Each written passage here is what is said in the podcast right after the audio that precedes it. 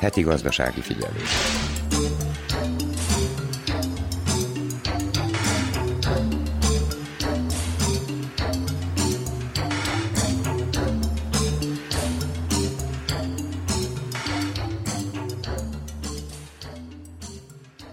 Nemzetközi Valuta Alap a világgazdasági kilátásokról szóló áprilisi jelentésében 4,5%-ról 3,5%-ra csökkentette Szerbia gazdasági növekedésére vonatkozó előrejelzését. A pénzromlás pedig idén több mint 7,5, jövőre pedig valamivel több mint 4,5%-os lehet a valuta alap szerint. A munkanélküliségi arányt pedig idén 10, jövőre pedig 9,5%-ra jelzik. A valuta alap előre előrejelzése szerint 2022-ben a világgazdaság 3,5%-os ütemben fog növekedni. Hegedűs Erika köszönti a heti gazdasági figyelő hallgatóit. Tavaly 2,5 millió külföldi turista látogatott Szerbiába, és 8 millió vendégészakát jegyeztek tőlük. A bevétel pedig másfél milliárd euró volt. Minden tekintetben növekedést tapasztaltak, és ez folytatódott az idei év első két hónapjában is. A külföldiek számára továbbra is a hegyvidék, a fürdők és a nagyvárosok a vonzóak. Vajdaságban is a székvárosi, valamint a fruskagorai és a palicsi kínálata legkeresettebb. A belföldén kívül most már könnyebben lehet külföldre is utazni, és bár már tavaly óta szóba került, most ismét emlegetik, hogy januártól az Európai Unióba való belépéskor 7 eurót kell fizetnie a szerbiai állampolgároknak. Erről azonban még nem tudni részleteket, csak azt, hogy kire vonatkozik. A heti gazdasági figyelőben az idegenforgalom helyzetével foglalkozunk az ágazat helyzetéről és az idei nyaralási lehetőségekről. Egy olyan vállalkozónál érdeklődtünk, akinek vendégháza van Vajdaságban és a tengeren, de nem csak vendéglátással foglalkoznak. A folytatásban a vagyon visszaszármaztatásról egy érintettet kérdezünk. A fogyasztóvédelmi mellékletben a tartományi fogyasztóvédelmi vetélkedőről beszél a szakember. A vállalkozói mellékletben adai kötödét mutatunk be. Az idegenforgalmi rovatunkban, a vajdasági épített örökségről szóló sorozatunkban ezúttal az Ókéri katolikus templomba kalauzoljuk hallgatóinkat. Ennyi a kínálatból. Ha felkeltettük érdeklődésüket, tartsanak velünk. A munkatársak Ádám Csilla, Konya Kovács Otília, Nagy Emília, Verica Poljákovics és Daniel Slimak nevében tartalmas időtöltést kívánok. Veled jöttem utamat járni, Jónak, rossznak értelmét látni. Hűvös reggel takaróba bújunk S a város fölött pitypongokat fújunk. Veled sírok, ha fáj, amit nem látok. Ha züllött estén rossz utakon járok Ölelésbe temetem a múltat. Elvérzek csendben, de feltámadok újra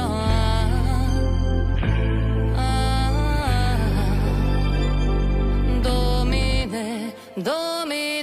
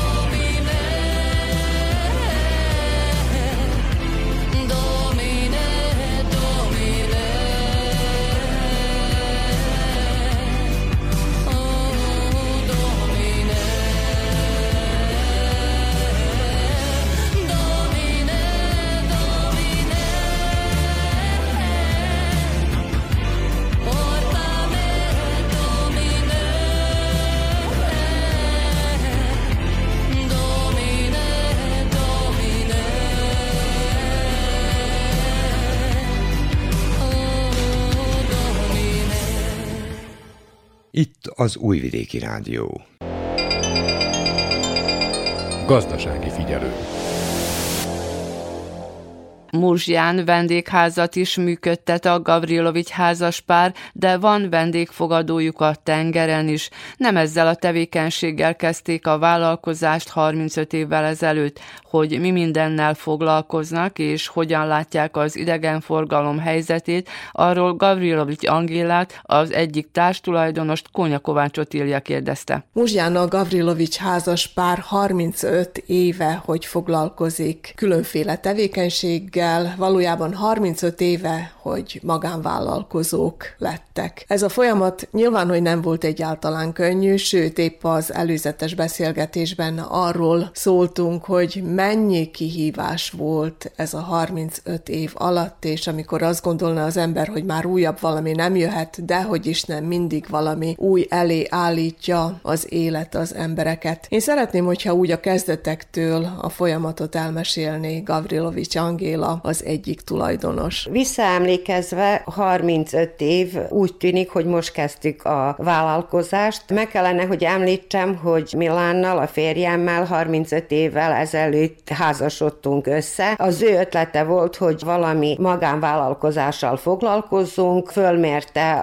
az energiánkat, hogy tudunk teljesíteni ennek a kihívásnak. Abban az időben Zrenyaninban egyetlen egy privát kiskereskedelem volt, és úgy döntöttünk, hogy avval fogunk foglalkozni. Nagyon szépen be is indultunk, muszáj említsem, hogy a sok munka és kitartás volt abban az időben a lényege az egésznek, mert nem volt annyi pénzünk, hogy munkásokat vegyünk föl. Az mellett a férjem még a naftagázba is dolgozott, és ami a szerencsénk volt, hogy ezt mind eldöntöttük a lakodalom előtt, úgy mondjam, és tudtuk azt, hogy a pénzt, amit kapunk a lakodalomban nem költsük nyaralásra, vagy ház, vagy bútorvásárlásra, hanem bele fogjuk fektetni a magánvállalkozásba, és így kezdtük el egy kiváltott helyiségben a munkánkat. Még azt meg kell említsem, hogy abban az időben én 20 éves voltam, ő már dolgozott, és több tapasztalata volt, ami azt illeti, hogy az emberek viszonya, hogy kell dolgozni, de később rájöttünk, hogy ő különben ekonomista, úgy volt, hogy ő fogja vezetni majd a könyveket, a papírokat, de mivel sok munkája volt a beszerzése, és ahogy említettem, másod is dolgozott. Abban az időben még könyvelőt se tudtunk találni, szóval meg kellett tanuljuk saját magunk vezetni a könyveket, amit én átvettem, és még azt is említettem, hogy ami érdekes volt abban az időben, hogy az inspekciók vagy a városházából a kontrolla nem olyan módon volt, hogy mindjárt kijönnek és büntetnek. Nagyon sokszor tanácsot kértek tőlünk, hogy hogy néz ki az tapasztalatban, nem csak pedig papíron. Úgyhogy a közreműködés hasznos volt mindkét oldalra. Sajnos már ott két-három év után, ahogy dolgoztunk, nagyon szépen dolgoztunk, nagyon odaadóan és felelősen csináltunk mindent, szépen is haladtunk, de sajnos lassan bejött az az időszak, ahol elkezdődött az infláció. Abban az időben komputer még nem volt, és akkor kézzel kellett volna kiavítani minden cikken a zárakat, amit fizikailag nem tudtunk végbevinni, és úgy döntöttünk, vagyis férjem, Milan talán úgy ajánlotta szeptemberben, hogy jó lenne az üzletet becsukni, mert így csak veszteséggel fogunk dolgozni. Én abban az időben ellene voltam, mivel több mint 16 óra hosszát naponta töltöttem abba az üzletbe, és az ember azt úgy érzi, mint a saját kézzel teremtett valamit, amit nem tudsz olyan könnyen feladni, és akkor megbeszéltük, hogy új évre csináljuk az összeírást, és hogyha igazán veszteséggel dolgozunk, mert nem érzi azt az ember. Egyszerűen tűnik el a tartalék, amit előtte szereztünk, és nem érzi az ember, ha nem vezeti pontosan, mennyi a bejövetel, mennyi a kijövetel, mennyi a tartalék, nem tudja fölmérni, hogy hol van. Közben nyitottunk még egy üzletet, de sajnos mind a kettőt be kellett csukjuk, mert az összeíráskor láttuk, hogy nem jó fele vezet az út. Ekkor úgy gondoltuk, hogy nagyon okos ötlet lesz, hogyha kinyitunk egy restauránt, ahol gyorsan tudjuk változtatni az árakat, de sajnos nem tudtunk beleilleszkedni abba, hogy éjszaka kocsmába vagyunk, reggelig, nem nem a mi világunk, így tudom mondani, és ez időben már megindult a háború. A vendégek is, sajnos, hogy így kell mondjam, de így van, egyiknél bomba volt, másiknál pisztoly volt. Abban az időben még tartottuk pár évig a restauránt, elkezdődött az embargó is, úgyhogy nagyon sok áruciket nem tudtunk beszerezni. És akkor jártunk, akik nem a 90-es években születtek, hanem előbb azok emlékszenek arra, hogy mindannyian jártunk Magyarországra, benzinér, naftáért, valami áruciket beszerezni, és mivel a restaurán az már a férjem nevén volt, ő nem dolgozott már a naftagázba, én voltam az, aki jártam Magyarországra, és akkor született olyan ötletem, hogy nagyon jó lenne egy autóbuszt venni, amivel tudnánk több utast átvinni, nem pedig kis személygépkocsikkal járjanak az emberek át Magyarországra. Ő az ötletet el is fogadta, nagyon hosszú lenne a mese, hogyha részletekbe belemennék, de az megindult, szóval mai napig is a férjem személy szállítással foglalkozik, autóbuszai vannak, amit sok éven keresztül, ha most mondja 28-30 éve foglalkozik vele, ahol persze ott is voltak sok kihívások és fölemelkedések is, úgy szintén lebukások is, és akkor ő neki pedig volt az ötletje, én állatorvosi technikusnak fejeztem be, szalont nem tartottam, most fodrászszalont tartok 29.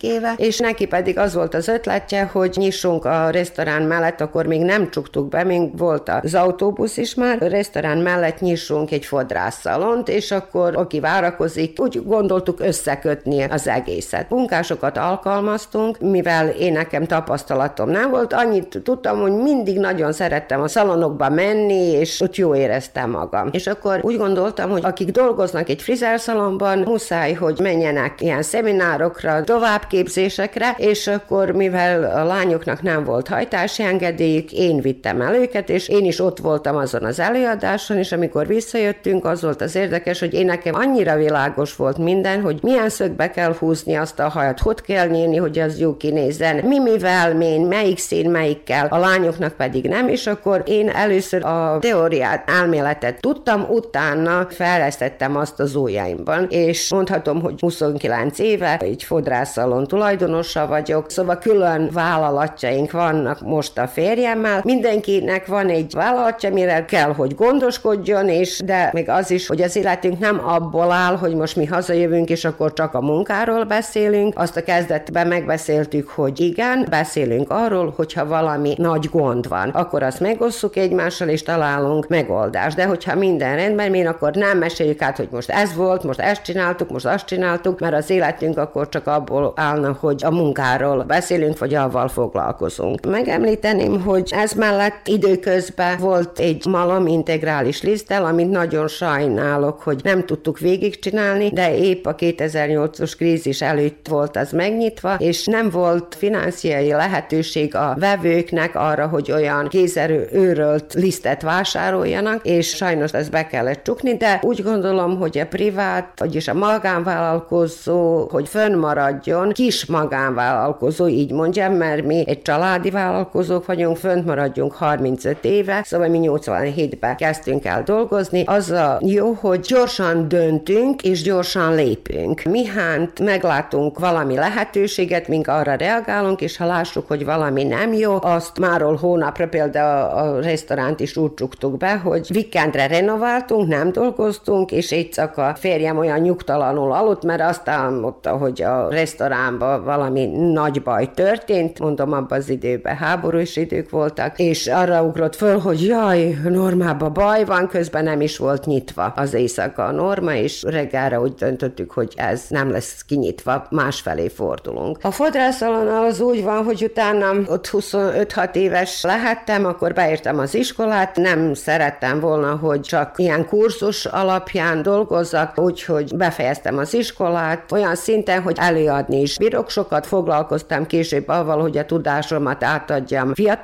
fiatalabbaknak, mert úgy gondolom, hogy az a tudás értelme, hogy átad másnak, és versenyekre jártam, odaadóan csináltam minden esetre. Ez mellett, ahogy múltak az évek, persze, hogy sok kihívás volt, legnagyobb kihívás az egész 35 év alatt az, hogy nem tudtunk hosszú távra előre tervezni. Nagyon turbulens volt ez a 35 év, ami az ekonomiát is és a politikát is illeti, ami nem direkt, de indirekt nagyon hat arra, hogy az ember ember fölmer venni egy nagyobb kreditet, mert persze nincs annyi egyszerre, hogy valami új vállalkozást nyissa, vagy jobban fejlődsz, és akkor benned van az a félelem, hogy na most szabad-e annyit belefektetni, vagy fölvenni kreditet, ki tudjuk azt fizetni, vagy nem. És akkor úgy gondoltam már egy pár évvel ezelőtt, hogy minden kihívást átéltünk már, mert mivel mi a vállalkozásunk télén vagyunk már, amit azt lehet mondani, hogy lassan a vége felé, száz szerencse, hogy itt van Teodora és Csaba, aki érdekelve vannak arra, hogy folytassák ezt, amivel mi foglalkozunk. Testvérem családai Jaksa Teodora és Jaksa Csaba. Csaba inkább az autóbuszok érdeklik, Teodora pedig a turizmus és a szalon. A turizmusról majd később ki fogom fejteni, hogy mivel foglalkozunk, de azt akartam mondani, hogy ez a 35 év alatt, hogyha belegondolok, úgy gondoltam már egy pár éve, hogy minden elmúlt már. Az inflációt átéltük, hogy van áram, benzin, a viklereket krekavészon melegítettük, hogy be tudjuk csavarni. Gyertya mellett csináltuk a frizurákat, nem kaptunk anyagot, Magyarországra jártunk, bombáztak bennünket háború, nagyon-nagyon sok kihívás volt, és sajnos az utolsó három-négy évben talán ki vagyunk tréningezve az ilyen kihívásokra, és valahogy át tudtuk ezt is lépni. Nagyon borzasztó volt Múzslia, az egy olyan helyi közösség, ahol magyar ajkú emberek élnek, és megkaptuk a magyar állampolgárságokat, nagyon sok ember kiment külföldre dolgozni. Egy pillanatban úgy gondoltam, hogy az lesz a legnagyobb baj, hogy nem lesz kinek szolgáltatást végezni. Szerencsére az nem úgy történt, mert a külföldiek, ha hazajönnek, akkor szívesen ellátogatnak hozzánk. Sok éve vállalkozók vagyunk ezen a helyen, és tudják, hogy milyen szolgáltatásokat kínálunk. Probléma az volt, hogy nem találtunk munkásokat, akik odadóan és hosszú távra tudnának dolgozni nálunk. Egy idő után, amikor megtanulják a szakmát, vagy valami lehetőséget kapnak, mai napig is, például most egy két hete is egy munkás elment, mert külföldön valami munkát ígértek neki, és jobb föltételekkel, amit mi persze itt nem tudunk nyújtani, mert a saját szolgáltatásunkat nem tudjuk megfizettetni olyan áron. Utána az elmúlt valahogy ez a két év korona úgy szintén nagyon megtépelt bennünket minden oldalról, mivel turizmussal foglalkozunk, szolgáltatás a fodrászszalomban, utasszállítással foglalkozunk, ami nagy részt leállt ebbe a két év alatt. De mivel vállalkozók vagyunk, akkor azt, amikor nem szabadott dolgozni, arra használtuk ki, hogy saját magunk renováltuk a fodrászszalont, újítottunk, sok új dolgot bevezettünk, és amikor kinyílt a lehetőség, akkor jobb kedvel, szebb környezetbe újra kezdtünk dolgozni,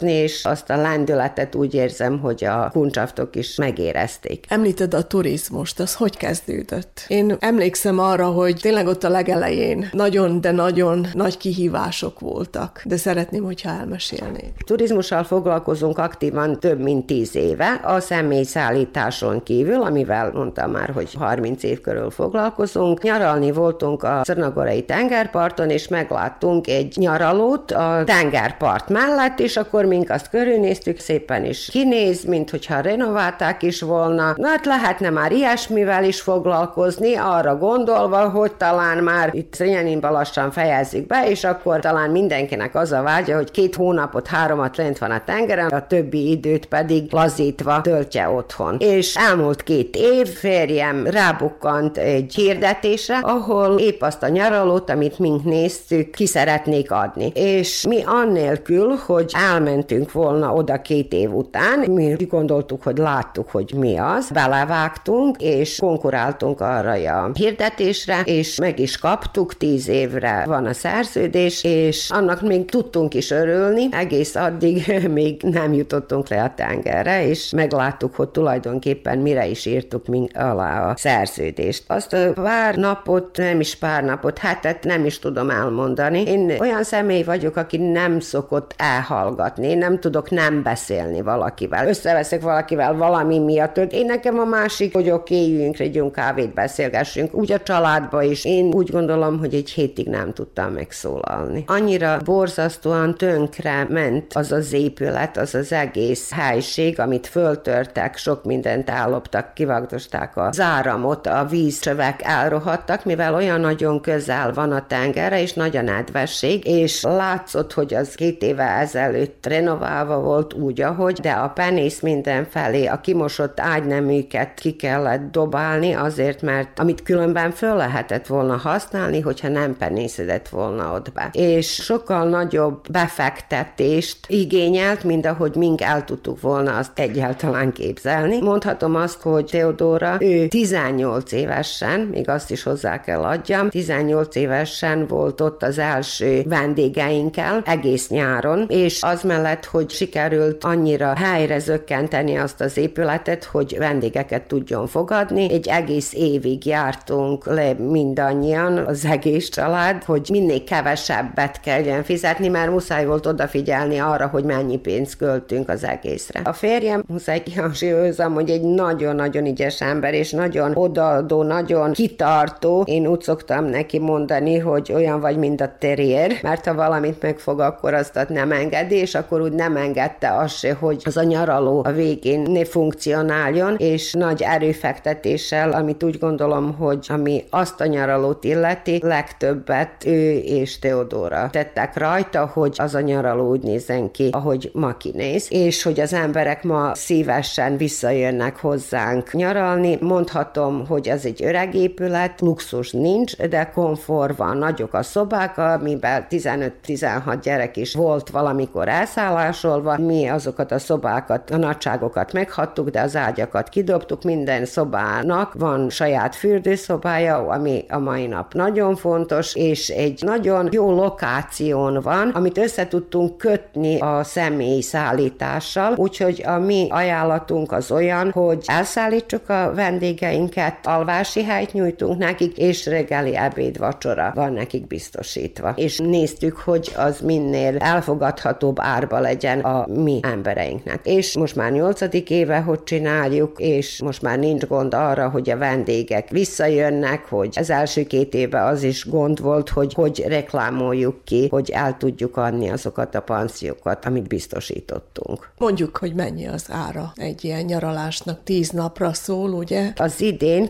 290 euró, tavaly még 260 volt, föl emeljük az árakat a nafta és az élelmiszer árának a növelése miatt. Nálunk úgy van, hogy 9 éjszaka, 10 nap, reggeli ebéd, vacsora, úttal együtt, szóval az Réjanintól az épületig. És mondhatom, hogy ez nagyon alkalmas ár, és a tengerparton van, szóval nem kell se lépcső, se, hogy nem 50 méter, nem 100 méter, hanem a tengerparton van, és társaság az úgy van, hogy már összeszoknak az autóbuszba, mivel együtt utaznak, és akkor ott kialakulnak igazán mondhatom, hogy olyan barátságok, amik utána tovább ápolják itthon is az emberek azokat az ismerettségeket és barátokat, amit a tengeren szereztek. Ennek mi lesz a folytatása? Most mondod, hogy ez már ugye nyolcadik év, lejár a tíz év után, mi fog történni? Sajnos erre nem tudok válaszolni, mert olyan emberek, akik sokkal jobban informálódva vannak politikai téren, mint a mi családunk, nem tudnak válaszolni, hogy mit hoz a jövő. És amit az elején mondtam, hogy az a legnagyobb gondja egy kis vállalkozónak, hogy nem tud előre tervezni. Abba a pillanatba kell dönteni, és abba a pillanatba lépni. Nekünk az a szerencsénk, hogy a férjemmel mind a ketten, és most már Teodora és Csaba is abba benne vannak, hogy ezt most így döntünk, lépünk. És ha félre is lépünk, nálunk nincs az, hogy kinek az ötlete volt, ki mondta, hogy így csináljuk, ez van, ezt kell végigcsinálni, és ezzel meg kell tanulni élni. A fodrászszalon esetében említetted azt, hogy kihasználtátok nagyon jól azt az időszakot, amikor nagyban voltak a lezárások, ti dolgoztatok akkor is teljes gőzzel, de a fodrászszalon ugye megújításán, hogy így mondjam, mi mindent vezettetek be, tényleg, hogy itt a látvány csodálatos. Elsősorban, amikor volt ez a becsukás időszak is, hogy csak szabad téren lehet maszka nélkül lenni, mi már akkor újdonságot vezettünk be olyan szempontból, hogy a régi munkaasztalunkat, amit kicseréltünk, még renováltuk, kivittük az udvarra, és kint a napernyő alatt dolgoztunk, aminek nagyon-nagyon örültek az emberek, és számunkra is egy érdekes periód volt, attól eltekintve, hogy mindannyian el voltak keseredve, nálunk az vidám volt a hangulat, és mihán meglátták, hogy jaj, az udvarba föl van állítva egy kis szalon, minden kellékekkel, fémtől kezdve, tükör, asztal, minden, minden, mindenki föl volt állítva egy kis szalon, amit sajnos minden este hurcoltunk befelé, reggel kifelé, de azért jó eset ez mellett, hogy a szalon kinézés kinézése másmilyen, mint amilyen volt. Úgy gondolom, hogy a vendégeinket legjobban érdekli, hogy mi ilyen újdonságokat vezettünk be, ami a szolgáltatást illeti. Egy nagyon modern szoláriumot vásároltunk, azelőtt is volt szoláriumunk, és igazán szeretnek hozzánk járni szoláriumba, de egy másik helységbe raktuk, ahol modernabb a helység kinézése, de ami a legfontosabb, a szolárium kvalitétja és a barnulás elérése rövidebb idő alatt létezik, mint az öreg szoláriumba. A frizerszalomba az mellett sminkelünk, amit Teodora végez, és ami úgy szintén újdonság, egy része a szalonnak arra van fölszentelve. A másik, ami érdekes, az a fiatal szülőkre vonatkozik, van egy sarokrész, ahol ilyen bébi fodrászattal foglalkozunk, nem épp bébi, mert egy évesen, általában egy évesek szoktak lenni a gyerekek, amikor elhozzák őket nyilatkozásra, és ahol tévé van, engedjük a rajzfilmeket, játékok, amivel el tudjuk egy kicsit ámítani a gyerekeket, hogy ne figyeljenek annyira a fodrászra, hanem valami más elvonja a figyelmüket. Különben nanotechnikával, hajápolással foglalkozunk, van olyan ápolás is, ami tiszta vegyi alapon alapszik, úgy szintén nyírásra való eszközöket, ami csak a kivirágzott hajvégeket vágja le, újfajta festékeket vezettünk be. Különben én nekem elejétől kezdve megvan az, hogy mindig kísérem az újdonságokat. Azelőtt például még embargó volt, addig jártam Budapestre, Milánóba edukálni magamat. Ma ez sokkal könnyebb, mivel a YouTube-on, a Facebookon, Instagramon nagyon sok újdonságot fölraknak, ami van a világ szerte, nem pedig csak Európába vagy Szerbiába, úgyhogy nagyon könnyű elérni azt, hogyha az ember kísér, ami a világba történik. A fiatalok szempontjából ugye említettük, hogy a munkát majd tovább viszi, sőt itt vannak és továbbra is dolgoznak, és dolgozni is fognak a fiatalok, Teodóra és Csaba. Most azért említsük Jaksa Csabát is, hogy ő a vállalat keretén belül működik, mivel is. Jaksa Csaba egy évvel ezelőtt autokozmetikát nyitott a Prosperitát és a Karitás segítségével. Ő egy fiatalember, aki ritka fiatalember, aki kicsi korától tudta, hogy mivel fog foglalkozni, amikor egy nap nagy lesz, hogy így mondjam, és ő neki mindig az volt a vágya, hogy személyszállítással foglalkozzon, de mivel ő fiatal, 20 éves, nem tudja még azt olyan kereteken belül csinálni, vagyis csak olyan kereteken belül tudja csinálni, ami az ő évein megengedik, úgyhogy kombival szállítja az utasokat, de az ő nagy vágya az, hogy ma holnap az autóbuszokkal szállítsa az utasokat, de még nem ér föl addig, valamivel kell, hogy foglalkozzon, mivel az autó iránt nagy az érdeklődése, úgy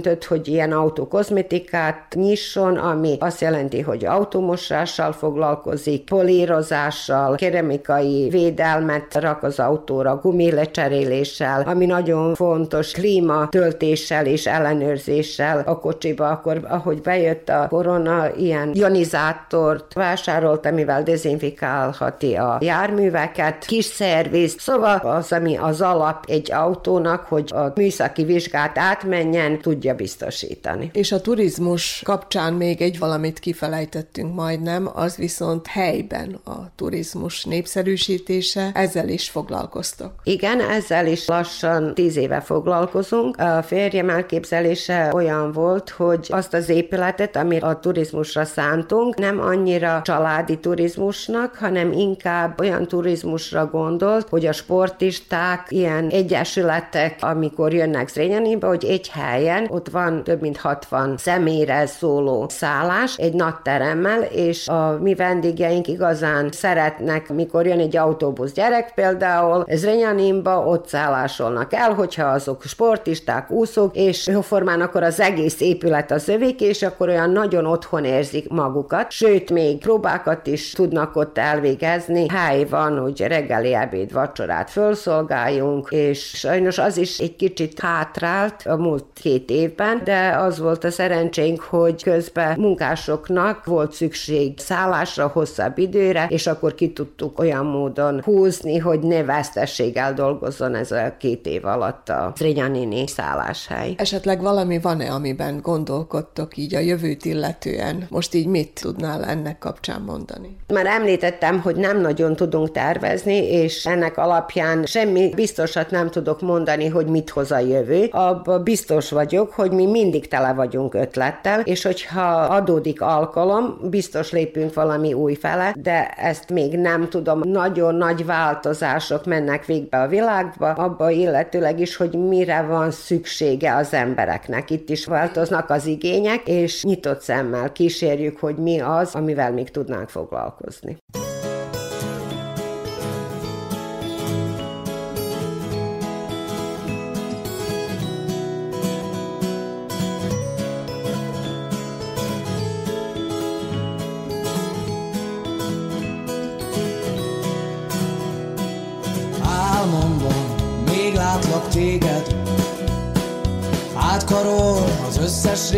Szó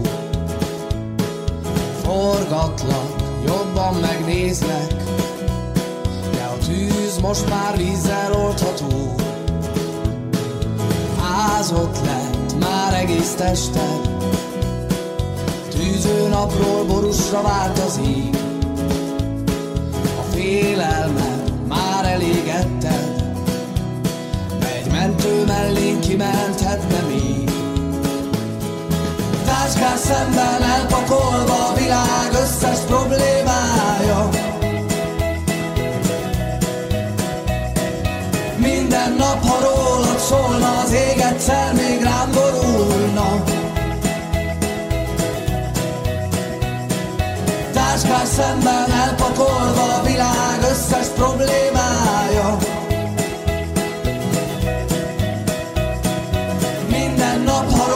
szólna az ég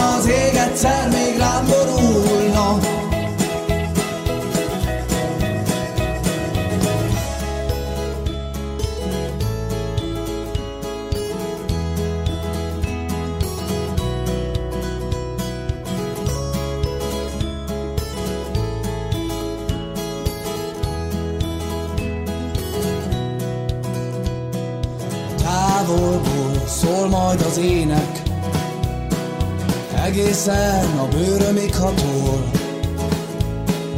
Értetlen, nézlek én téged.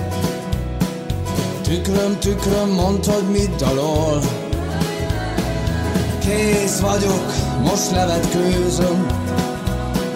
Az utcán fekszik már a ronygykabát Egy percig még ott elidőzöm. Ahol hagytam régről levedlet ruhám. Táskás szemben elpakolva a világ összes problémája. Minden nap, ha rólad szólna, az ég egyszer még rám borulna. Táskás szemben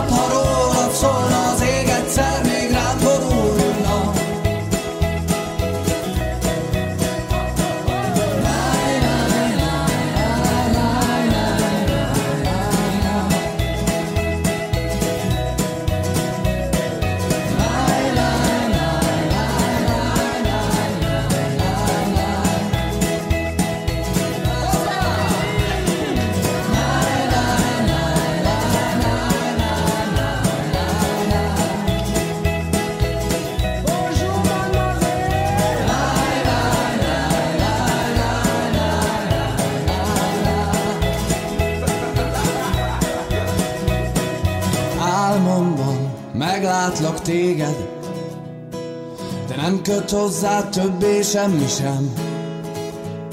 Egy filmvásznon, majd újra nézem, és emléket egy dobozba teszem.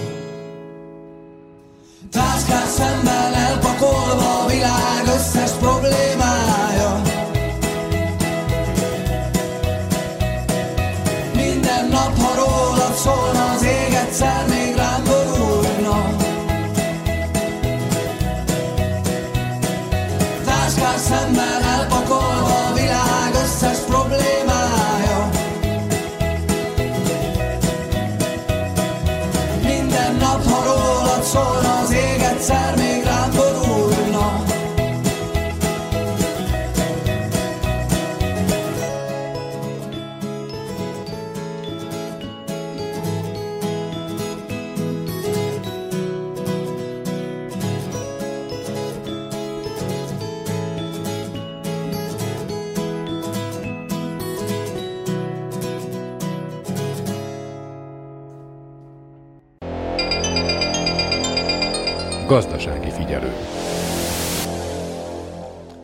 Március 31-én utalták a vagyonvisszaszármaztatási kárpótlási összeg egy részét, 10%-ot vehettek fel azok, akik tavaly júniusig megkapták a végzést erről. Csak nem 3,5 ezer ilyen döntést hoztak eddig, amelyből 2,5 ezer volt jogosult a kifizetésre március végén. Most 5 millió 600 ezer eurónyi összeget utaltak, míg ezeknek a tulajdonosoknak 62 milliónyi eurót kötvényben kaptak, azaz utaltak, és ennek megfizettetése a következő 10-12 évben lesz esedékes. A kárpótlási állampapírok jövő évtől minden évben beválthatóak lesznek. Egyébként továbbra is lassan halad a vagyon visszajuttatása természetben, mondja Grisza Mária, a károsultak jogaiért küzdő vagyon visszaszármaztatási liga képviselője, akit Ádám Csilla kérdezett. Jelen pillanatban ott tartunk, hogy egy ilyen stagnálási idő van. Ugyanis most nem mondom, hogy mindenkinek a vagyonával ez történik, de nagy általánosságban ez történik. Konkrétan, ami az én ügyemet illeti, a Grísza fürdő ügyét és a Grísza forrás ügyét, az egy ilyen holdponton van. Ugyanis az történt, hogy az első tárgyalás után amikor sehol nem találtak eredeti papírokat, ugye eredeti dokumentációt, sem a levéltárban, se Temerinben a községházán, se a bíróságon, sehol nem találtak eredeti papírokat, hát már ugyanis minek is volnának meg az eredeti papírok, ugye? Az eredeti papírok csak nekem vannak meg, mert az én szüleimnek érdeke volt ez, hogy megtartsák. Tehát az a nacionalizációs papír, ami akkor készült, mikor elvették, az nekem megvan a nagy kék pecsétes nacionalizációs papír. Sőt, rengeteg átirat van, nincs minden meghitelesítve, de tulajdonképpen, amikor az ügyvédnő, aki ezt képvisel, az én ügyemet képviseli, amikor kérte, akkor két hét haladékot kértünk, hogy mi ezt beszerezzük, és megcsináljuk. Egy ügyvéddel csinálom én ezeket a dolgokat, most már egyedül nem bírom, őszintén bevallom. És amikor megcsináltuk a leíratot a közjegyzőnél, és hitelesítettük, és átadtuk a meg jelölt időpontban, ugye, tehát nem mentünk a határidőn túl, akkor utána nem akarta az ügyvédnő elismerni ezt a papírt, mert azt mondta, hogy egy fénymásolatról csináltuk meg. Tehát itt egy nagy tévedése volt neki, mert ő neki azt kellett volna kérni, hogy mi bemutassuk az eredeti papírt. Elkapni biztos, hogy nem kapja el, mert azt is úgy megsemmisítenék, mint ahogy a többit megsemmisítették. Nem is tudom elhinni, hogy hogy kereste, meg mennyit kereste, hogyha ő erről semmilyen papírt nem talált. 50-ben történt a nacionalizáció, tehát rengeteg helyen meg kéne, hogy legyen. Lényeg a lényeg, hogy nem kértem bemutatásra az én eredeti papíromat, ugye a nacionalizációról, ami minden benne van, hanem elütötte a kérésünket. Tulajdonképpen megvádolt engem is, megvádolta az ügyvédet is, megvádolta a közjegyzőt is, hogy mi ezt egy egyszerű fénymásolatot csináltuk. Meg már fénymásolat van nekik is beadva, hát természetes, hogy nem adom az eredetit oda. És megvádott bennünket, hogy mi ezt egy fénymásolatról csináltuk. Később tudtam meg egy másik ügyvédnőtől ott az ügynökségben, hogy igenis, az lett volna a dolga neki, hogy kérje a bemutatásra az eredeti papírt, amit ő nem csinált meg. Na persze utána föllebbeztünk, októberben adtuk mi a fellebbezést át, és azóta semmilyen jelzés, semmilyen papír nem jött. Később hallottam meg, hogy ez a bizonyos ügyvédnő, ez beteg. De hát könyörgöm, hát legalább ennyiben értesítettek volna, hogy beteg, és ha meggyógyul, akkor viszont folytatódik, vagy pedig elkapja egy másik ügyvéd ezt a tárgyat. Ez lenne a rendje módja mindennek egy barátnőmnek, aki nincs itt, annak a tárgyát én képviselem, tehát van felhatalmazásom, az első pillanattól kezdve van felhatalmazásom arra, hogy én tudjak az ő nevébe rendelkezni, és ő már kapott idézést, jobban mondva én kaptam az idézést, és voltunk is egy tárgyaláson. A barátnőmnek az anyai nagyapja, annak volt elvébe a vagyona, és azt követeli vissza. 32 holdföldről van szó, idáig el eljutottunk, és az első tárgyaláson az ő ügyvédnője ott az ügynökségben le is folytatta a tárgyalást, és a revizor megtalálta neki a földet amit vissza tudna kapni. Ugye persze, hogy elfogadta, ajánlottam is neki, hogy fogadja el, mert hogyha nem fogadja el, akkor a Jóisten tudja, hogy mikor és hol fog kapni földet. Az az első rendű föld, amit annak idején a nagyapjától elvettek, az az illancs körül volt. Azt mondhatom, hogy a legjobb földek, amik léteztek Temerinben. Most, amit visszakapott, amit egyáltalán a revizor vissza tudott neki szerezni, megjegyzem, jó borsos áron csinálta a revizor, 180 ezer dinárért. Na most akkor hol van itt az igazság? Azért, hogy visszakapja a földet, az elvett vagyon, azért 180 ezer dinárt oda kell, hogy fizessen ez mégiscsak nonsens. Talált neki a revízor földet, mondjuk rá egy 20%-a abból a 32 hold földből esetleg elfogadható olyan másodrendi az járekomban. A többi 80% az Csenhely gospodincán túl egy ilyen mocsaras, ilyen ötöd rendű föld van a kérdésben, amit talált neki. Ő ezt elfogadta, mert más választása Mert más nincs? választása nincs, természetesen.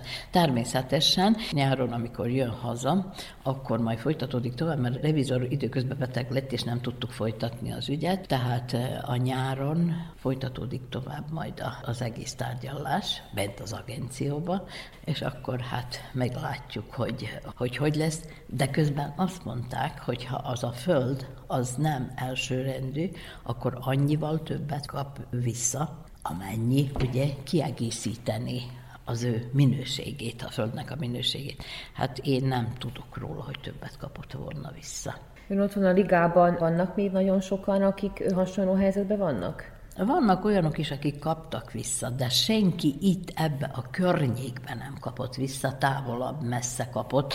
Mondjuk rá vannak olyanok is, akik szintén így csúrok körül, vagy szőrek körül kaptak, ugye ott az elejében még, amikor lehetett, ugye később, amikor eladták a földet, ugye tudott dolog, hogy mi kértük annak idején, tegyék rá a moratóriumot a földeladásra, hogy legyen miből utána visszaadni azoknak, akiknek elvették a vagyonát. Persze azt nem csinálták meg, még valahol ott 88-as években. Tehát ez nem most történt, ez még régen történt, hogy nem adták meg a moratóriumot, és akkor most itt vagyunk megint ugye egy ilyen vízválasztónál, hogy most akkor hol lesz az a föld visszaadva és tulajdonképpen mennyi lesz visszaadva. És mennyit kell fizetni annak a tulajdonosnak majd, hogy egyáltalán visszabírja szerezni. Mert az ügyvédek is kérik a maguk részét, a revizorok is kérik a maguk részét, és akkor kérem szépen, akkor most ez milyen elégtétel? Nem sokan jelentették nekem, hogy ki mit kapott vissza, kaptak vissza, azt hallottam, hogy kaptak vissza innen a temeríniek közül is, de azért mindenki megfizette borsosan a, a szolgáltatásokat. Önállom ugye a fürdő épületét és a fürdő udvarát azt egy egybe vissza kéne kapni az nem lett elprivatizálva, az ott van, ahol van. Persze ugye a rehabilitációval az egészségház is már ott hagyta az épületet, mert annyira le van pukkanva az épület, hogy hullik le a plafon, az agyon üt valakit, hullik le a vakolat, ott nem lehet dolgozni. Nem tudom megérteni, hogy akkor mire várunk. Persze, hogy lépni fogunk megint az ügyvéddel. Én úgy tervezem, hogy személyesen bemegyek az, az agencióba, az ügynökségbe, és hát személyesen kérem ott a tárgyalást, hogy folytatódjon tovább, mert azt hiszem, hogy ez az utolsó év, amikor meg lehet oldani valamit. Ami meg a forrást illeti, ott fizetni kéne nekik. Tehát a Gríza forrásnak a fúrását, a gázt, az ártízi vizet. A medence, ami ott volt, a placok ott a malomudvarba, de nacionalizációs papírban mindent látni. Tehát azt oda könyvelte az Unión malomhoz. A placokat, a medencét, a gázt, ami a miénk volt három hol terület ott a Gríza ház mellett, a fürdő mellett, ugye? Tehát ezt ki kéne, hogy fizessék. Vagy pedig helyette adni valamit. Nem is tudom meghatározni, mi lenne az, amit adnának helyette egyáltalán, ha föld volna, én nagyon szívesen elfogadnám, Tehát nem tudom, hogy ez egyáltalán kivitelezhető. Földterülettől, az ügynek a bonyolultságától függ az, hogy valaki visszakap valamit, valaki meg... Nem, attól függ, hogy ők hogy látják meg azt a bizonyos dolgot, ami el lett véve, hogy mennyire hiteles az a papír, amivel elvették és hogy hol találnak a levéltárban, vagy a községben, vagy más institúcióban, vagy a bíróságon, hol találnak olyan papírt, amivel be tudják ők is bizonyítani, hogy igenis az az XY volt, ugye? Ennek a barátnőmnek például 50 holdföld lett elvéve, vagy a nagyapjától. Az 50 hold helyett csak 32 holdat találtak meg. Mert hát az ügynökség is kéri a papírokat mindenhonnan. De ez akkor semmit nem jelent, ha az embernek van kékpecsétes bizonyítéka arról, hogy mennyit vettek el? Hát ebben az esetben most itt nem jelentett semmit az én esetemben. Nagyon kitartó ebben a Hát biztos, ebben hogy nem egészben, is hagyom abba. de... Én kezdtem el ezt Temerimbe. És utána alakítottuk az egyesületeket vajdaság szerte. Annak idején csak az újvidéki létezett a Beográdi, meg a Szabadkai. Tehát sehol kisebb helységekben nem voltak ilyen egyesületek, akik csinálják, akik toborozzák a népet, akik kérdezik az embereket, hogy hát emberek ki miért tőletek elvéve, ugye? Ezt nekem hagyatékol hagyták a szüleim, hogy ezt, ha bírom, rendezzem el. Mert az ő életükbe erről szó sem lehetett.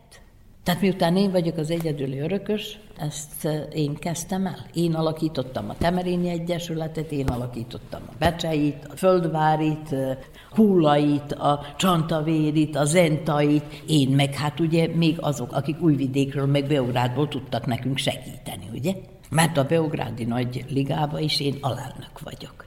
Tehát úgy, hogy Temerinbe elnök vagyok, ugye Beográdiba alelnök vagyok. Egyáltalán, ha idáig eljutottunk, akkor most mondjam azt, hogy minden esen a vízbe, és ne csináljam tovább. Hát a végsőkig el fogok menni, az biztos.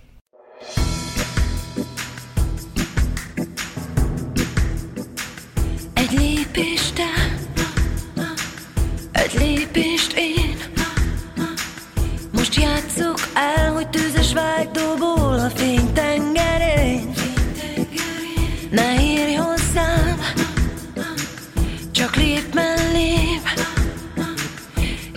Érints meg ott, ahol a ritmus lüktetéstől felé.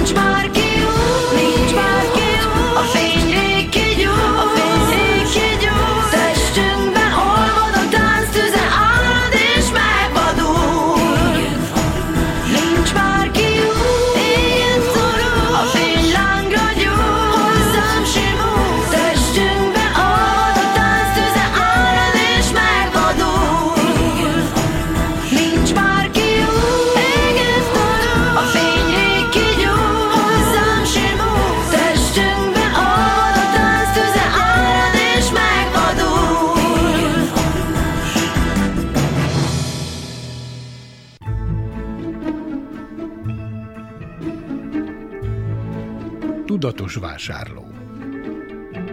Fogyasztóvédelmi percek az Újvidéki Rádióban, a Zentai Fogyasztóvédelmi Központ támogatásával. A fogyasztóvédelmi mellékletünkben a zentai körzeti és a tartományi, vagyis az újvidéki fogyasztóvédelmi vetélkedőről beszél Száva Vujicsics, a Zentai Fogyasztóvédelmi Központ munkatársa. Tizedik alkalom a fogyasztóvédelmi diákverseny nagyon sikeres volt, legtevelgesebb volt, és nagyon nagy sikert ért el a tanulók között. Ugye itt nem állunk meg, hanem folytatólagosan próbáljuk ezt a versenyt, a fogyasztóvédelmi diákversenyt általános iskolás illetve középiskolás diákversenyt folytatni vajdasági szinten, és a Génius keretében ugye a tehetséges diákokért, mozgalomért tizedik alkalommal meg fogjuk szervezni a tizedik vajdasági fogyasztóvédelmi diákversenyt. Ez a fogyasztóvédelmi diákverseny május 14-én lesz 2022-ben. A jelentkezési határidő, amit megtalálhatunk a www.focus.info weboldalon, oldalán május 1 kell jelentkezni. A mi versenyünkön, ami elzajlott ugye a községi versenyen, az első három sikeres illetve három kategória volt, az kilenc tanuló már automatikusan bejut erre a versenyre, úgyhogy neki külön nem kell pályázni erre a részre. Az első az általános iskolások voltak, a második volt az első, második középiskolások, és a harmadik, negyedikesek a harmadik kategória. Lényegében ez a mozgalom, ez a tehetséges diákokért való mozgalom, a Genius tizedik alkalommal lesz ugye megtartva tartományi szinten, és a fő témája fogyasztóvédelemmel kapcsolatos megfigyelés, kutatás, ellenzés és minden más, ami a lényegében a tudományoknak egy része, amelyekben tényleg kutatást tudunk végezni, vagy tudnak a tanulók végezni, ez a közgazdaság, a jogtudomány, biológia, kémia, környezetvédelem, szóval rengeteg ilyen lehetőség van, nem kötött a téma, egyedül fő téma, amihez tartani kell magunk, hogy legyen neki köze a fogyasztóvédelemhez. A zentai vetélkedőről a győztesek milyen témával mennek tovább a géniuszra? Általában a környezetvédelem volt egyik fő központi része, a szavatóság, garanciák voltak ezek nagyon fontos része, és lényegében azokat, amelyek etikával kapcsolatosak, hogy milyenek a kereskedék bizonyos szempontban, hogy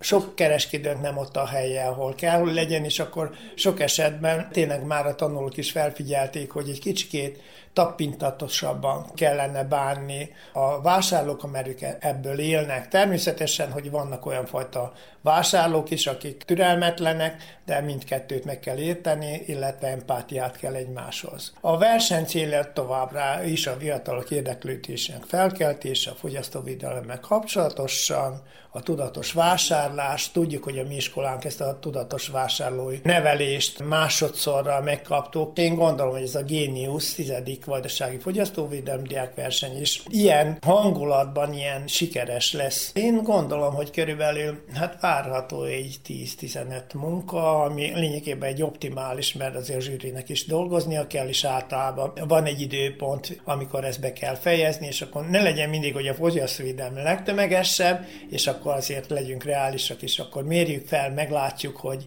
azok, akik itt nyertek, hogy végül is abba a kategóriába ott fognak-e nyerni. Persze várjuk a többi diákoknak is, illetve iskoláknak is a jelentkezését, legyen az általános iskola vagy középiskola. Fogyasztóvédelmi percek az Újvidéki Rádióban, a Zentai Fogyasztóvédelmi Központ támogatásával. Gazdasági a vajdasági magyar vállalkozókról szóló sorozatunkban ezúttal adai kötödét mutatunk be. Most bővítettek és kihelyezték telephelyüket az ipari negyedbe. A járványhelyzet pedig kisé felgyorsította a világhálón történő értékesítés bevezetését, mondja Bilicki Rudolf tulajdonos. Sok éves projektnek a befejezése volt. Nyilván már úgy tíz évvel ezelőtt megszületett a felismerés, hogy mivel a városközponthoz közel volt a lokációnk, a termelésünknek a helyszíne, a családi ház mellett, ami hát helyszűke volt egyrészt, másrészt nem volt egészen alkalmas az ipari tevékenységre, és ezért tulajdonképpen már régen készültünk arra, hogy az ipari parkba költöztessük ki a termelésünket. Ez akkor gyakorlatilag csak helyszínváltás volt, vagy területileg is, gépileg is bővítettek, vagy új technológiát vezettek be? Itt most a projektnek egy része volt a már épülő termelőcsarnoknak a befejezése, amihez a Prosperitáti Alapítvány is egyáltalán nem elhanyagolható támogatást nyújtott, tehát több mint 10 millió dinár összegben, ami a vissza nem térítendő részt illeti, ami részben az épületre lett költve, részben pedig új konfekciós gépek beszerzésére, de ez mellett gyakorlatilag még önerőből új generációs kötőgépeket is szereztünk be, amelyek mondjam azt, hogy nagyobb fokú automatizációt biztosítanak, tehát lényegében kézpulóverok készülnek a kötőgépen el. A divat szakma mennyire követeli meg a megújulást, és mennyi idő után? A divat szakmának elsősorban a divatot kell követnie, de nyilván a technológiai újítások azok mindig felismerhetők a termékekben, tehát igazán modern, tetszetős, és mondjam azt, hogy jobb árfekvésű termékeket csak modernabb képekkel lehet elkészíteni, és mi is ebben az irányban haladunk. Adán, Adáról lehet-e saját márkanévvel akár a hazai, akár a külföldi piacon érvényesülni? napjainkban. Mi már olyan 8 évvel ezelőtt energikus saját márkanév fejlesztésbe fogtunk. Ennek eredményeként tulajdonképpen Belgrádban saját kiskereskedelmi boltokat nyitottunk, tehát direkt eladást szerveztünk meg a vásárlók irányába, a bevásárlóközpontokban és a Belgrád központjában tulajdonképpen ott vannak üzleteink, és saját márkanév alatt áruljuk a saját termelésű pulóverjainkat, de nem csak pulóverokat, ezért tulajdonképpen egy része a zárunknak, amit, amit forgalmazunk, azokat már kereskedelmi tevékenységben szerezzük be, és áruljuk. Többnyire Olaszországból szerezzük be a készárunknak azon részét. Miről ismerhető föl a saját márka? Mi divatot követjük, részben kísérlet, hogy ambiciózusan hangzik, de csináljuk is. Az azt jelenti, hogy a mi minőségünk, és nem csak a minőségünk, hanem a stílusunk is már felismerhető. Természetesen ennek megvannak a követelményei is, hogy hogyan lehet ezt elérni, tehát komoly marketing tevékenység áll mögötte az összes divat szakmában. Használatos módszerekkel, fotózás, reklámok, közösségi hálózatok útján tulajdonképpen reklámozzuk a termékeinket, úgyhogy loyalty programunk van. Tehát az összes, mondjam azt, hogy ma alkalmazható és alkalmazandó marketing módszereket csináljuk, alkalmazzuk, ami főleg a az utánunk következő, vagyis az utánam következő generációnak a munkájának az eredménye, a fiam, aki már átvette a cég operatív menedzseri teendőit. Mennyire erősítette föl most a járványhelyzet, a járvány okozta helyzet ezt a tevékenységet, hogy a közösségi hálón is erőteljesebben jelen legyenek, és nem csak a boltokban, mert most ugye említette itt a generációkat, tehát még én is ahhoz a generációhoz tartozok, aki szeret az üzletbe bemenni, és, és megnézni, megfogni, megpróbálni, viszont el kell ismerni, hogy a fiatalok azért már a világhálón keresztül is vásárolnak, tehát hogy ez a hely helyzet, amikor nem tudtunk annyira boltba járni, mennyire erősítette föl a jelenlétüket a közösségi hálókon, a, a virtuális világban? Vagy ezt korábbról már eltervezték? Tehát az ötlet, az ötlet az már megvolt. Tulajdonképpen a, a járványhelyzet volt az a, az elsütő billentyű, ami, ami fölgyorsította ezt, ahol ahol gyakorlatilag ez most már imperatívusként jelentkezett, hogy most már nem halogatjuk, és a terveink között, továbbra is a terveink között szerepeljen, hanem ezt most már csinálni kell. Ez egy nagyon kemény munka volt. Én személy szerint kicsit, mondjam azt, óvatos voltam, és valószínűleg járvány nélkül még mindig csak tervezgetnénk, de itt a járvány helyzet, amikor máról holnapra szinte bezárták, ugye elővigyázatossági okokból, bezárták az üzleteket néha, tehát ez egy olyan helyzetet teremtett, ahol itt már nem volt tovább semmi kétség, hogy ezt meglépjük. Sokkal keményebb munka kellett, hogy legyen ahhoz, hogy ez beinduljon, tehát ez, ez, ez egy komoly projekt, amiben igazából akkor tudtuk meg, amikor már belevágtunk, és benne voltunk a kellős közepében, de viszont ott már nem volt visszaút, csak előre, és hála Istennek, hogy ilyen helyzet teremtődött, hogy mondjam azt, hogy tehát ha járványnak volt valamilyen pozitív hatása, akkor ez volt, hogy megléptük kényszerből, megléptük azt, amit lehet, hogy még halogattunk volna ez idáig és arányában az értékesítésben mennyi az így a közösségi háló révén, vagy a világháló révén, és mennyi, ami mondjuk így még a hagyományos kereskedelmen keresztül történő értékesítés. Tehát föl tudják ezt már most mérni ilyen rövid idő alatt? Természetesen ez egy gyakorlatilag kapacitásában, ez egy relatív jól menő üzletnek a kapacitásával ér föl ez az eladási, az eladási mennyiség. Mindenképpen gazdaságilag indokolt. Indokolt dolog, és a, a hiánya az, az, az most már nagy hibaként. És hát e felé halad a világ, ugye? E felé halad.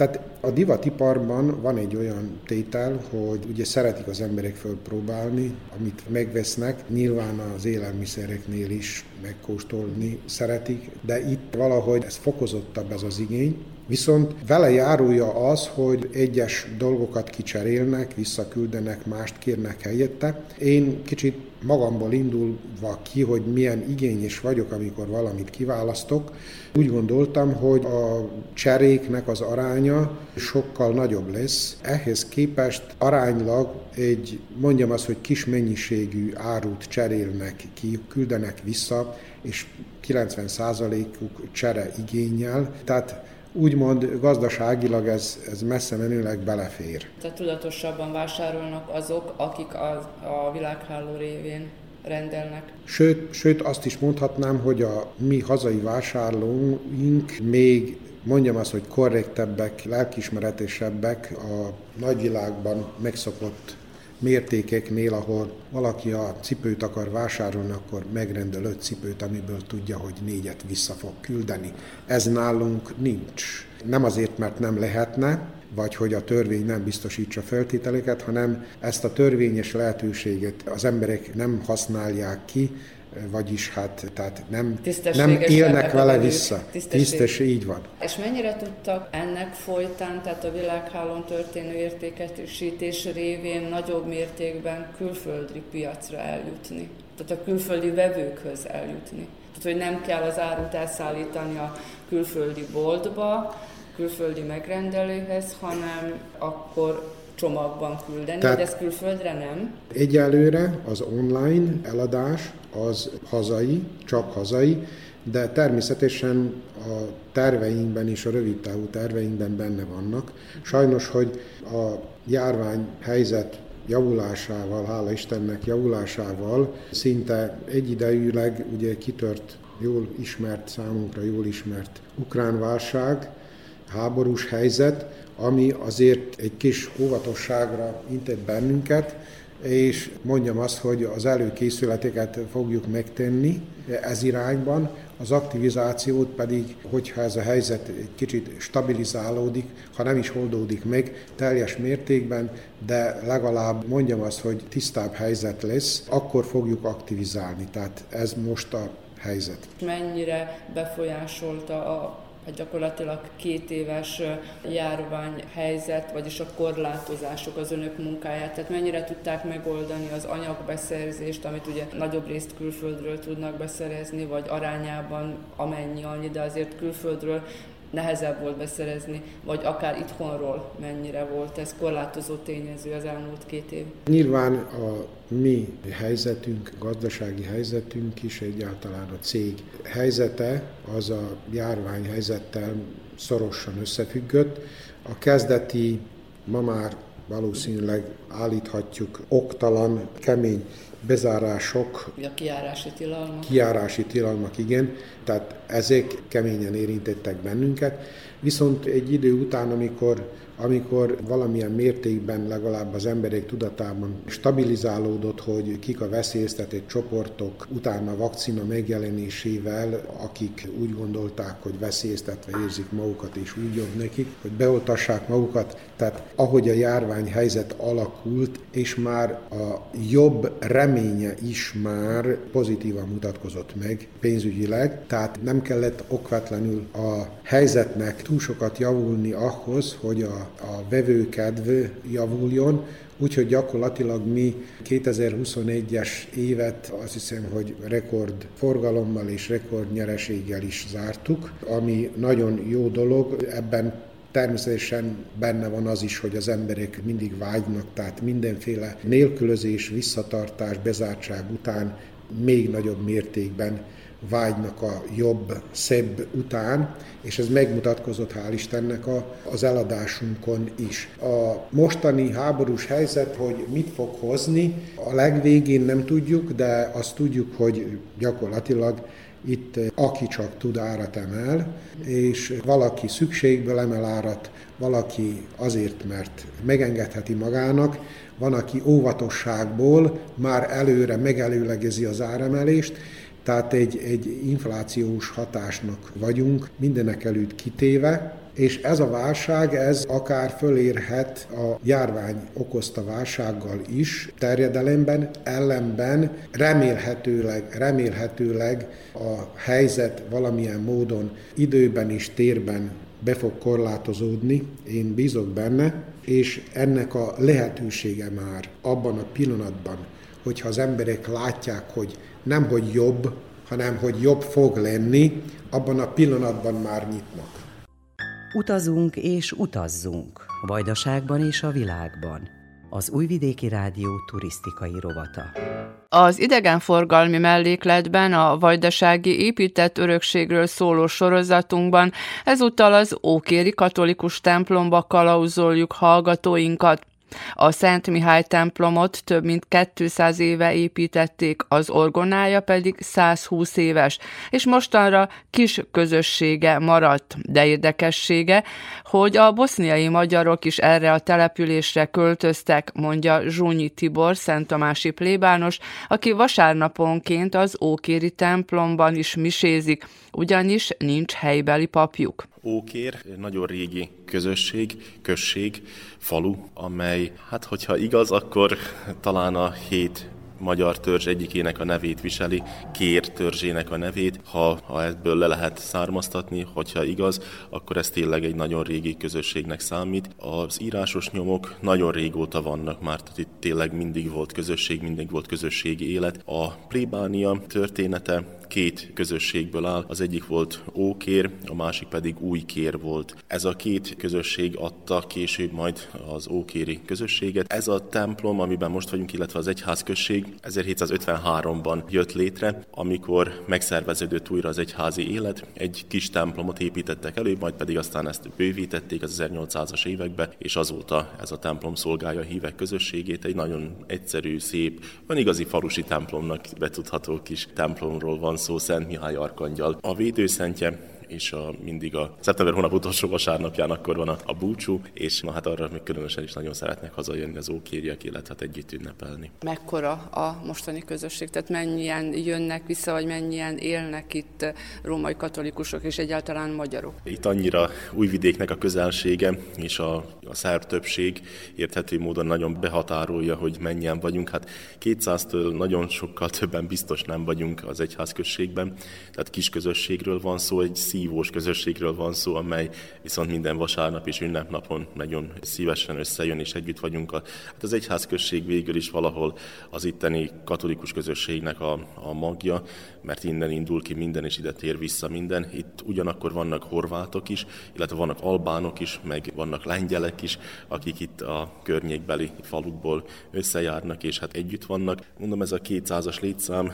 onnét körülbelül tudjuk, hogy a, amikor megyünk a házakat szentelni, mivel itt az a szokás, hogy minden egyes évben minden egyes házhoz elmegyünk és megszenteljük a házakat. Ez talán a magyaroknak annyira Erdélyben ez jelen van, de itt a mi vidékünkön ez annyira nem jellemző, jobban a szlávokra jellemző, ez a horvátokra, bunyevácokra, hogy így állnak hozzá. Itt viszont ez már Zmájevon, Ókéron viszont teljesen magától értetődő, hogy minden házhoz elmegyünk, és akkor az alapján tudunk egyfajta ilyen statisztikát vonni. Én egyébként még középiskolás koromban lepődtem meg, tehát idestova 40 év ezelőtt középiskolai osztálytársnőm mondta, hogy ő Zmájevói, és hogy itt van magyar közösség is, de hát akkor több mint 200 éves itt a templomuk. Nagyjából 100 évvel ezelőtt újították fel a templomot, 120 éves az orgonája, de induljunk el akkor a főbejárattól, hogy mit láthatunk itt. Igen, az orgona az elég ramagy állapotban van, rossz állapotban van, viszont a, a templom az önmagában nagyon jó állapotban van. A falusi templomokhoz képest az ókéri templom az szigetelt, alávágott templomról van szó, amely teljes egészében betölti a funkcióját, tehát minden ilyen szempontból rendben van. Persze különböző kis javítások, meg stb. azok, mint minden egyes épületen, azok szükségesek. Az orgona alatt egy ilyen kis tér van, amelyben hívek szoktak, hogy mindig a hátra húzódnak, nagyon félnek előre jönni. Viszont itt nagyon keveredik a pravoszláv és a katolikusság, mert szinte szintiszta, csak magyar katolikus család nagyon-nagyon kevés vegyes van. Családok. Vegyes családok vannak a legtöbben. Ugyanakkor továbbá még itt Ókéronzmájavon volt egy egyediség, hogy itt nagyon sok német volt, átkér volt a, a német neve, ők pedig viszont evangélikus hívők voltak, és az ő templomukat megsemmisítették, illetve hát a temetőt megsemmisítették, tehát ez a német-magyar, ilyen igazi vajdasági egyediség volt az, az ókéri közösség, mert hát itt keveredik minden. Két részen a, az egyik felén van a, a gyontató fülke, egy nagyon szép kis gyontató fülkét alakítottak ki, a másik felén pedig a kórusnak a feljárata. Két szobor köszönt bennünket, szintén, ahogy Szent Tamáson is itt is, Pádói Szent Antal, illetve Lízői kis Szent Teréz. Nagyon szépek és régiek a stációs képek, amelyeken olyan régi magyar... Nagyon míves. Igen, nagyon szép, igen. Meg a régi megfogalmazással vannak a, a föliratok fölírva. A templom önmagában semmi nagy különlegességet úgy nem hordoz, mert hát kis közösség volt mindig, amikor legtöbben is voltak, akkor is mintegy csak egy 600-an voltak, tehát olyan nagyon nagy közösség soha nem létezett, katolikus közösség. A falu méretehez képest ez szép volt, de hát mindig kisebbségben volt a katolikus magyarság, illetve a, a, hogyha szlávok is voltak, horvátok, ők is kevesebben voltak mindig. Most mielőtt végigvezetjük a hallgatót a templomon, ugye beszélgetés közben, mert hogy éppen a déli harangszó szól. Mennyi harangja van ennek a templomnak? Három harangja van a, a templomnak is, mind a három funkcióban van, nagyon szépen meg lett csinálva. Villamosítottak? Villamosítottak, és én annak, aminek nagyon örülök plébánosként, nekem azért mindig öröm ide kijönni Zmájevóra, Ókérre, mert itt a hívek közössége ilyen összefogó, és ők maguk megcsinálják. Uh-huh. Amíg sok helyen azt tapasztaljuk mi papok, hogy hát egyfajta ilyen nyöztetésre van szükség, hogy na csináld már meg, fogd már meg, tedd már oda, stb. intézd már el, addig ők maguknak megszervezik az egyházközséget. Mert mivel helyben lakó plébános a 90-es évek közepétől kezdve nincsen, így aztán ők maguk rászorultak arra, hogy ők ezt elvégezzék, és valóban, de oda is teszik magukat. Tehát én elcsodálkozok mindig, hogy azért szeretek, azért is szeretek ide kijönni, jönni, mert örülök a hívő közösség összefogásának, látom ezt az összetartást. Tehát akkor ezek szerint azért, ahogy említette, volt akkor a közösség itt korábban, hogy saját helyben lakó plébánusok is volt. Igen, az utolsó Kopilovics Antun atya volt, aki most futaki plébános. Előtte... Tehát horvát. Ő horvát, de ő magyarul is beszélt, tehát ő neki ez nem, nem okoz gondot. Illetve hát aki még jeles személyiség volt itt, Kopilovics Andria atya volt, aki nagyon szépen megszervezte a hívő közösséget, aztán pedig Strikovics János atya is itt volt, plébános, akik tehát összetartották nagyon szépen a közösséget, ugyanakkor, ahogy fogyatkozott a létszám, újvidék beszippantotta a népet, közel van újvidék, és egyszerűen megszűnik a közösség, vagy hát na, akinek nem éppenség a legkedveltebb életvitel, hogy falun éljen, itt nagy porták vannak, gazdasági udvarok vannak, foglalkozni kell a, a földdel, tehát itt másból viszont nem lehet megírni, aki nem ezzel foglalkozik, ez olyan szempontból kicsit nagyon nyugalmas és nagyon békés részei vannak a falunak, de ugyanakkor itt mindenki olyan terebélyes portával rendelkezik, és na, nekem azért érdekes ez, mert a mai fiatal meg mintha valahogy úgy lenne vele, hogy szeret egyfajta ilyen négy fal között bent lenni egy kis lakásba. Itt viszont mások a körülmények, mások a viszonyok. Bent vagyunk most a templomban, az ablakokon itt azért ugye említette egy kis közösség, nyilván nem volt akkora adakozás, és maradtak, ahogy eredetileg is a templomokat építették egyszerű üveggel, és itt nincsenek vitrázsok, viszont nagyon szép mintázatú a díszítése a templomnak, és hát gyakorlatilag szinte hibátlan. Itt ott némi beázással. Igen, 1991-ben lett újra festve a templom, még most is él a bácsi, aki újra festette, Kabók István és fia. Ők telecskai származásúak, ugyanakkor itt telepettek le, ő itt volt kántor, 90 néhány éves a bácsi, és de még hála Istennek jó erővel bír, és azóta a templomat ilyen kinézetű. Ami még egyediség a templomnak, hogy itt megmaradt a szószék is, illetve megmaradt az a régi keresztelőkút, amelyben a keresztelések, amelynél a keresztelések szoktak történni. Ugyanakkor már funkcióban nincsen a a szószék sem, mert hát elveszítette a funkcióját, mivel ha valamikor nagyon sokan lehettek itt ebbe a templomba is, akkor is ezek templom kicsi is, innét az ambótól, a felolvasó állványtól nyugodtan be lehet látni, illetve hallani lehet az egész templomnak, a, a, tehát jó a vízhangja is ilyen szempontból, ez nem okoz gondot. Az oltári szentség, a tabernákulum része, ez valamikor a templom közepén volt, tehát az oltár, a, régi oltár mögött volt, a régi oltárnál volt a, a tabernákulum, ez most ilyenkor nagy bőjtbe leengedett egy Krisztus kereszt halálát ábrázoló kép fedi el a Szent Mihály arkangyalnak a, a, az oltárképét. A régi oltárt elbontották, nem azért, mert rossz lett volna, hanem egyszerűen hát gyorsan belevágtak a zsinati határozatok véghezviteléhez, és aztán azt elbontották, és így oldalra került az oltári szentség. Ami még egyedisége a templomnak, itt a közösségben vannak ukránok, illetve ruszinok, és ők pedig görög katolikusok. Számukra minden hónap első vasárnapján akkor van liturgia, amelyre a verbászi egyik atya szokott ide kijárni, illetve kucuráról járnak ki, és itt a közösség, egy kis közösségről van szó, néhány személyről van szó. Két felekezet gyakorlatilag használja Igen. ezt a templomot? Igen, tehát a görög katolikus és a római katolikus ugye egy a hittételek, egy-egyek, és ebben nem különbözik, itt, illetve jobban itt a liturgia, meg hogyha az egyházi hierarchia, ez egy picit másabb az egészbe, de a többibe ők másként végzik a liturgiák, nekik hasonlít jobban a, a pravoszláv egyházhoz. A templomba jól észrevette van egy néhány bejázás, ez a tetőnek a hiányossága volt, amelyet hát lassan-lassan azért el távolítottak, illetve hát megjavították ezeket a dolgokat. Hát felújításra, mint minden épület rászorul, és próbálják. Pályázni egy, egy ilyen kis templom, egy ilyen kis közösség esetleg tud? Próbálgatjuk is, ugyanakkor mindig egyfajta ilyen mostoha gyermekként bánnak velünk, mert hát kis közösségről van szó, és annyira nem tartják ezt fontosnak, amit hála Istennek a, az előző plébánosoknak az érdeme és a hozzáállása, hogy a vagyon visszaszármaztatás után itt elég nagy földterületet visszakapott az egyházközség, amelyből teljes egészében lefedi a, a, a templomnak működését, illetve a kiadásait. Így hála Ritkaság számba megy azért másút. Sok helyen igen, mivel itt nem volt nagy templom, így aztán kicsi is a befektetés. Az egyházközség viszont földekkel bír, és hát na most ez okoz sokszor egyfajta ilyen kérdést, hogy mi az a következő beruházás, amibe mi próbáljuk meg a következő dolgokba belefektetni azt az összeget, ami az árendából bejön. A templomnak még, a, vagy az egyházközségnek még az egyedisége, hogy illetve hát magától értetődő dolog sok templomnál, egyházközségnél, hogy a katolikus temető az az egyházközség tulajdonában van. Most azért akkor nézzünk fölfelé, és egy kicsit ugye említettük ott a, a beázást, de a csillár az viszont nagyon műves és nagyon szép, ez nyilván eredeti?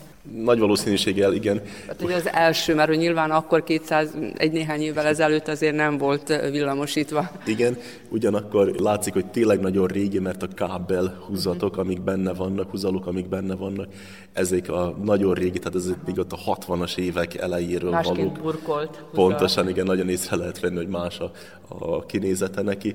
Szép, de hát ez is olyan, hogy idővel azért na, felújításra szorul, lehetőségeink ez miért nem próbáljuk ezeket a dolgokat megtenni.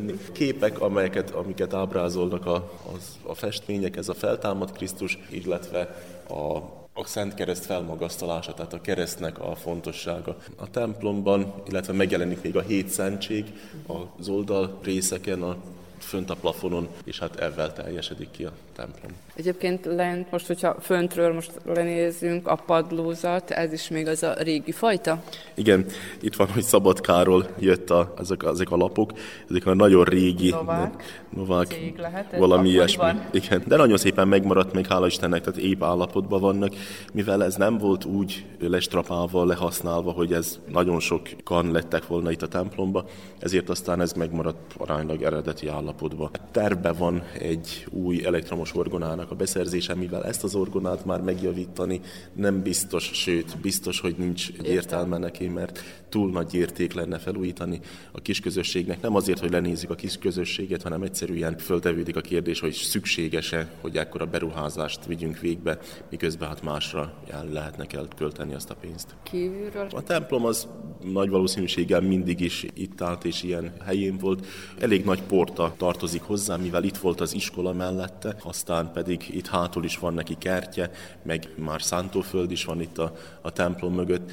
Olyan szép ez, hogy amikor, a, amikor bejövünk ide a templomba, és a, a sekrestje részről megyünk ki, akkor már hátul a szántóföldek a határ van, és úgy mindig eszembe jut az a történet az Úr Jézus Krisztusnak a, az egyik példabeszéde, hogy kiment a magvető magot vetni. Hát körülbelül így van, hogy amikor az ember ide bejön, akkor a, a határ már itt van mögöttünk, és természet közeli az egész. Ugye említette, hogy sok nemzetiségű hívő jár ide a templomba, de van valami rendkívül is? Igen, az 1700-as években a leírások alapján Boszniába telepítettek Mária Terézia uralkodása idején és utána egy kicsit még magyarokat telepítettek le Boszniába, és ezek a magyarok ott különböző ilyen ipar, iparosok voltak, amikor újjá kezdték építeni a török után a boszniai vidéket. Viszont amikor második világháború után, világháború alatt akkor az ottani magyarok elkezdtek fölfelé szivárogni, mert... Ezt megmaradtak ott magyarként? Igen,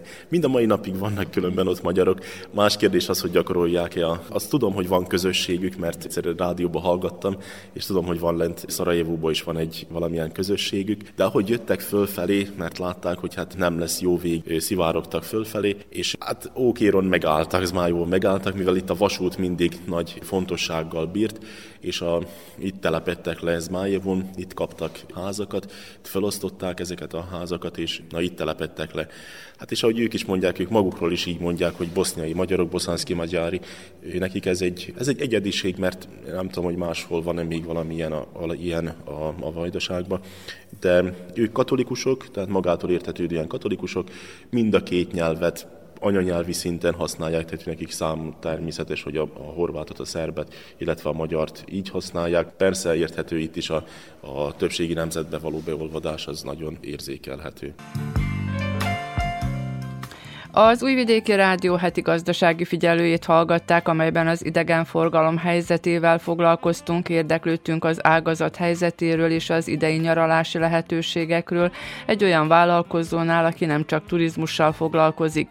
A vagyonvisszaszármaztatásról egy érintettet kérdeztünk. A fogyasztóvédelmi mellékletben a tartományi fogyasztóvédelmi vetélkedőről beszélt a szakember. A vállalkozói mellékletben adai kötödét mutattunk be. Az idegenforgalmi mellékletben a vajdasági építetörökségről szóló sorozatunkban ezúttal az Ókéri katolikus templomba kalauzoltuk hallgatóinkat.